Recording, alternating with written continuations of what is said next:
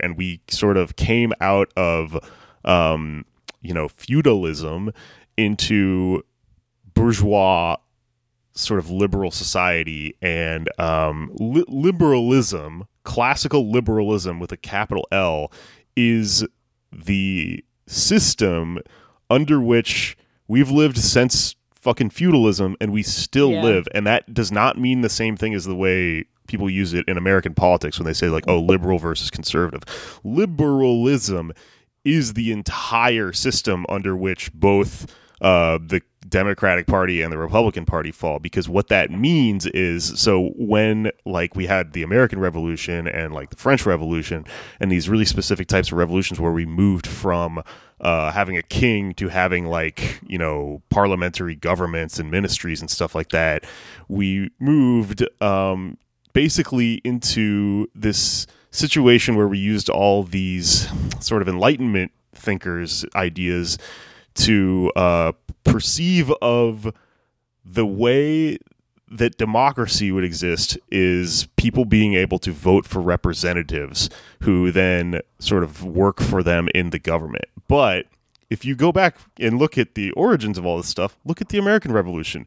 That shit was, you know, representative government for white slave Rich owning, only land Landowners. owning rich Mhm. people. It's a very small fraction of the population. Yeah. And seeing it laid out like that, you go, oh, this is clearly not democracy as we are told it exists, which includes everyone having a right to vote. Um, it's much more stark and easy to look at there. We still live under that. It's just all they did was woke it up a little bit and technically allow, you know, technically everyone to vote. Still not everyone. There's still plenty of people that are disenfranchised from voting, people that are in like prison and stuff like that, or just people in the South. But that's not even the problem because even if you extended that system of government, which we are we live under and we are told is like static, like is the way things are going to be forever and is the way to continue to get to a better society.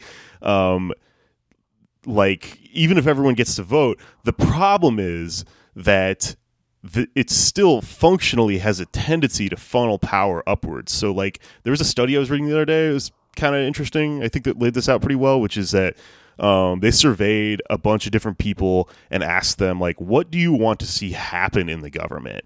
And they asked all these different people from all these diff- different income brackets that, and then checked like a year later to see if anything that they had wanted to see happen had happened, and if it did not correlate for anyone under two hundred thousand dollars of income. But once you are in a certain tax bracket where you're rich and you're probably connected to all these fucking ruling class families and corporations and stuff like that, then you started to see democracy actually work. So democracy works for people with all the fucking money, and we don't live in a system where everyone can have all the money. Like by definition, Yeah. when we have capitalism, everyone you like everyone can't be rich because rich is a relative concept. You need people working under you to be rich. So, you know, you can maybe argue it's this process where everyone just eventually in their life fucking moves up, but it also doesn't work like that in like practice.